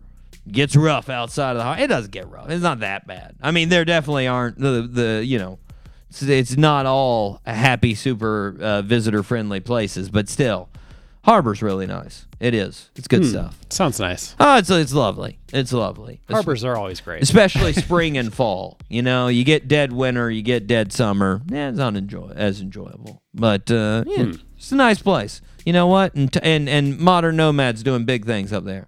You go, Modern Nomad. Check out his newest album. Check out all of his music, guys. It's available on all streaming services. Mike, we've got three birthday suits. We're only going to give two actual full birthday suits. I will give you the choice. Okay, so we've got a fairly current rapper. We've got a uh, 60s singer, and we've got a uh, 19th century writer. Who do you want to go with? Um, I'm gonna go with the ones that I'll probably get incorrect. The writer Okay. and the what was the Singer or rapper? the singer. Okay. Yeah, let's go with the singer. Okay. Um, yeah, I think you might. I think you might get both. Actually, They're I'd probably get all of them wrong, anyways. I so- don't know. They're they're pretty big. They're pretty big. Uh, Okay. We'll go We'll first. Born on January nineteenth, eighteen oh nine. In Boston, Massachusetts, our birthday suit wears uh, dad abandoned the family and his mom died at a young age. He was taken to Richmond, Virginia, and the Allan family fostered him. The family sailed to the United Kingdom in 1850, 1815, where our birthday suit wearer went to school. They then moved back to Richmond in 1820. Our birthday suit wearer's foster parents' uncle died in 1825 and left the foster parents $750,000, roughly equivalent to $17 million today. Uh, after this, our birthday suit wearer enrolled at the University of Virginia. He dropped out after a year and moved to Boston, writing under a pseudonym, Henri Le Rennet. Also, during this time, he enlisted uh, himself in the army to support himself. He was discharged in 1829. He in 1830 he enrolled at West Point. He was then later kicked out. He published his first novel in 1838, The Narrative of Arthur Gordon Pym of Nantucket. On January 29th, 1845, his poem, and this should be the key, The Raven, was published in the Evening Mirror. It was it made our birthday suit wearer a household name, but he only made nine dollars for its publication. Our birthday suit wearer's wife died two years later, and because of this, his drinking and his moods become uh, became increasingly worrisome. Sadly, our birthday suit wearer passed away in 1849. Still not clear what he died from. He's one of the most well-known authors, American authors, with people often characterizing him as a mad genius or a tormented artist. Famous director Alfred Hitchcock said, It's because our birthday suit wearer's uh, work that he began to make suspense films. Name that birthday suit wearer. Wow, I'm so bad. I'm kind of guessing here. Edgar Allan Poe. You are not so bad. Correct. Correct. Yes. Quote the Raven Nevermore, Edgar Allan Poe. Yes. Yeah. Yeah. Really, that's a big work. I mean, there are some other uh, works that are pretty well known, but that's, I mean, he's like, I mean, I don't want to say he's a one hit wonder, but that's like, you know, you say that name, uh, that's what people are going to say. The Raven. Yeah. That's what they're going to say. I had to Like, read The Raven. Yeah, think I to I read think most people had Yeah, to read it. high You know, school. luckily Yeah. it's not that. You know, it's not a it's not a long thing. You know, No. you're not sitting down reading a Great tale story. of two cities. It's like uh it's like a page and a half. You know, or something like that. Yeah. you're just like, oh, dude has a raven hanging around. And now, you know, I mean, I got to be honest, ravens, they are smart birds. Those guys. They really are. Raven probably had a, a deep conversation with the dude in that poem. Actually. So true. Probably up there, like, hey, let's talk philosophy. And that that was cut out. that was actually cut out of the first edition of the the Raven. What? Uh, okay, and you said the singer, which is good because the singer Yeah. will uh, go along with my follow up here. Uh, born on January 19, 1943, in Port Arthur, Texas. Our birthday suit wearer was a fan of music from a young age. She started hanging out with other fans of music in school, started singing and playing together during high school. She was often made fun of and bullied because she loved to read, paint, and play music, which was viewed as outcast behavior. After high school, she started going to the University of Texas, but she left in 1963, hitchhiked to San Francisco, where she tried recording music again. It's around this time that she started abusing drugs, much more often, became heavily addicted to methamphetamines. Two years later, she returned back to Texas, tried to remove herself from drugs and alcohol. She re- enrolled herself at Lamar University in Beaumont. In 1966, she was recruited to sing with the Big Brother and the Holding Company Band. Their first album was released in 1967. In 1969, she started singing solo. She released her album I Got Them Old Cosmic Blues Again, Mama, hmm. in August of 1969. She also appeared at Woodstock that same year. Sadly, in 1970, she became, uh, she was found dead in a hotel room due to alcohol and heroin. In 1971, her most popular album, Pearl, came out after she passed away. The album had the songs Me and Bobby McGee, Mercedes Benz, and Move Over. She was inducted into the Rock and Roll Hall of Fame in 1995, won a Grammy Lifetime Achievement Award in 2005. She is seen as one of the most influential singers of the late 60s. Name that birthday suit wearer. Ah, I don't know. She was in the 27 Club, though, right? She was Totally. I don't know why I'm blanking out on her name. JJ. Hmm. JJ. in the initials. Uh, Jane. No, I don't know. Janis no. Joplin. Janis Joplin. Ah, Janis Joplin. Yes. Janis Joplin. There you go, man. There you go. And she was. She was a member of the 27 Club, which I looked up. Uh, you know, not as many artists as I actually thought. Nope. I mean, there's some big names, but not as many, especially like uh, um, uh, recent uh, uh, deaths in the uh, music community. Uh, it's basically only Amy Winehouse was one of the the recent, uh, you know, 27 year olds. Um, Huh. Yeah, uh, there were other like you know Biggie, uh, Tupac, uh, that uh, died before 27. Um, so Yeah, they were young. so uh, Robert Johnson, famous blues singer, he was in 27. Brian Jones of the Rolling Stones, 27. Jimi Hendrix, 27. Jim Morrison, 27. Kurt Cobain, 27. Uh, and uh, Janis Joplin, 27. Uh, there was actually a research study in 2011 that studied uh, young adult musicians as far as their death rate. Uh, and they do find that young adult musicians in general have a higher death rate than the young adult population. And they concluded that fame may increase the risk uh, of death among musicians, but that risk is not limited to the age of 27. There was no statistical evidence. Yeah. Nope. So there you go. There you go.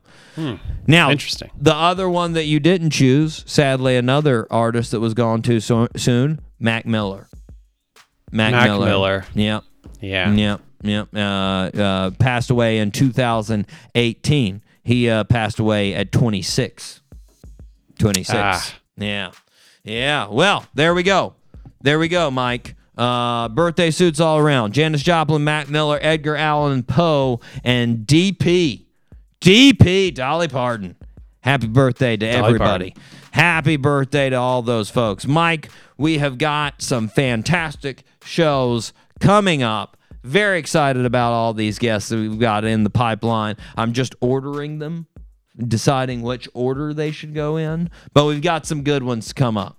Don't know when we're going to actually Cool. air them, but trust me, they're bangers. They're bangers. Awesome. Yeah. Yeah. Yeah. But for now, we got to wrap the show up. I've been your host, Doc G, as per usual. With me, as always, the one, the only, Mikey Maximus, the Furnicus, Charette. Thank you, sir. Thank you. This was great. Yes. Always, always a pleasure. Once again, it was fantastic. All kinds of info that we had, MLK, MLK mm-hmm. tidbits, modern modern nomad. It just doesn't stop on the Doc G show. But until next time, zip it up and zip it out. Zippity doo dah.